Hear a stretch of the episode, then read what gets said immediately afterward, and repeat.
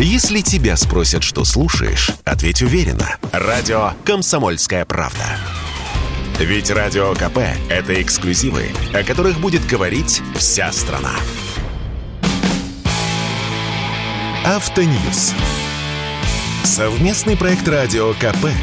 Издательского дома «За рулем».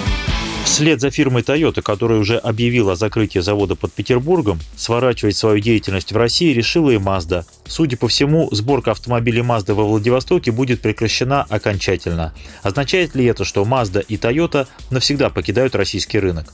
С вами Максим Кадаков, главный редактор журнала «За рулем». Многие называли предприятие Mazda Solars во Владивостоке первым зарубежным заводом компании Mazda. Это, конечно же, не так. У Mazda были и остаются производства помимо России. В конце 80-х и в начале 90-х годов, например, работало сборочное производство в США на паях с материнской компанией Ford. На данный момент действуют сборочные предприятия разной формы собственности в Китае, Малайзии, Таиланде, Мексике и даже во Вьетнаме. Все они выпускают автомобили преимущественно для местных рынков, хотя мексиканский завод в Саламанке поставляет седаны Mazda 3 и кроссоверы CX-30 и на североамериканский рынок. Завод Mazda Solars во Владивостоке, как следует из названия, это совместное предприятие с российской фирмой Solars, которая контролирует УАЗ и имеет свой завод в Елабуге, на котором выпускали микроавтобусы Ford Transit. Даже по российским меркам Mazda Solars небольшое предприятие. Его открыли в 2012 году, причем для Mazda это было настолько значимым событием, что церемонию открытия посетили президент России Владимир Путин и глава фирмы Mazda Такасими Яманучи. Завод выпускал наиболее популярные на нашем рынке модели – седаны Mazda 6 и кроссоверы CX-5 и CX-9. В прошлом году собрали около 28 тысяч машин. План на текущий год составлял 30 тысяч автомобилей. Но все пошло не по плану. Предприятие начало испытывать трудности с комплектующими еще в марте, затем и вовсе остановилось. Сотрудников отправили в оплачиваемый отпуск. Странно, правда? Япония под боком, но при этом трудности с комплектующими. Очевидно, что проблемы были не столько логистическими, сколько политическими.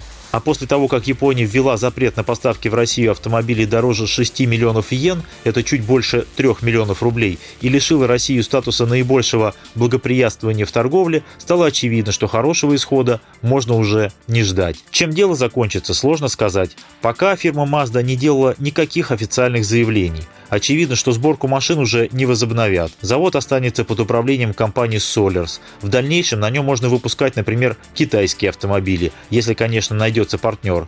А вот что будет с обслуживанием уже проданных автомобилей Mazda и поставкой запчастей к ним – большой вопрос. Японцы не будут громко хлопать дверью, как это сделала фирма Renault, но могут тихо уйти, прекратив всякую деятельность. Тогда обслуживать Мазды придется исключительно с помощью расходников и запчастей из альтернативных поставок, насколько это будет возможно. Вот фирма Toyota официально объявила о том, что из России не уходит, но сворачивает свою деятельность до минимума. Завод под Петербургом, который проработал 15 лет, законсервируют. На нем выпускали сверхвостребованные у нас седаны Camry и кроссоверы RAV4. В прошлом году было сделано 80 тысяч машин. Их поставляли даже в соседние страны – в Казахстан, в Белоруссию, в Армению. А всего в 2021 году Toyota продала в России 117 тысяч машин, включая Lexus. Это немало. Дальнейшая судьба завода почти очевидна. Продать его за реальные деньги невозможно, потому что некому, если только за бесценок. В России прежде был переизбыток производственных мощностей, а теперь еще и переизбыток простаивающих заводов. Некоторые чиновники до сих пор кричат, надо такие заводы национализировать. Национализировать-то, конечно, можно, только зачем? Зачем вам эта пустая железная коробка?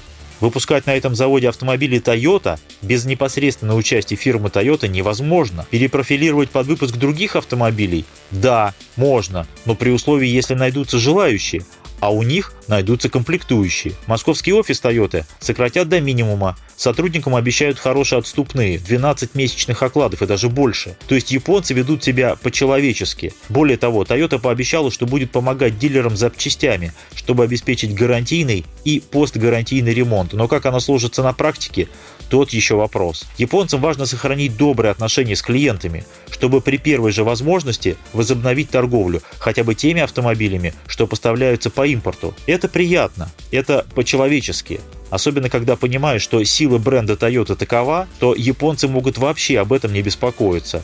Россияне бросятся покупать новые автомобили Toyota, как только появится такая возможность. Если, конечно, она появится. И еще, не путайте саму Тойоту с дилерами Тойоты. Сейчас простенький RAV4 можно найти у дилеров за 4,5 миллиона рублей. Это в полтора раза дороже рекомендованной цены. А к Camry нужно подходить уже не с волокордином, а с вызванной скорой помощью. Camry с мотором 2,5 литра в комплектации Prestige Safety стоит больше 7 миллионов рублей а машины с мотором 3,5 литра и с полным фаршем почти 9,5 миллионов рублей. По нынешнему курсу это около 160 тысяч долларов. Вот уж когда хочется вскрикнуть «Тойота, не уходи». С вами был Максим Кадаков, главный редактор журнала «За рулем». Автоньюз. Совместный проект радио КП. Издательского дома «За рулем».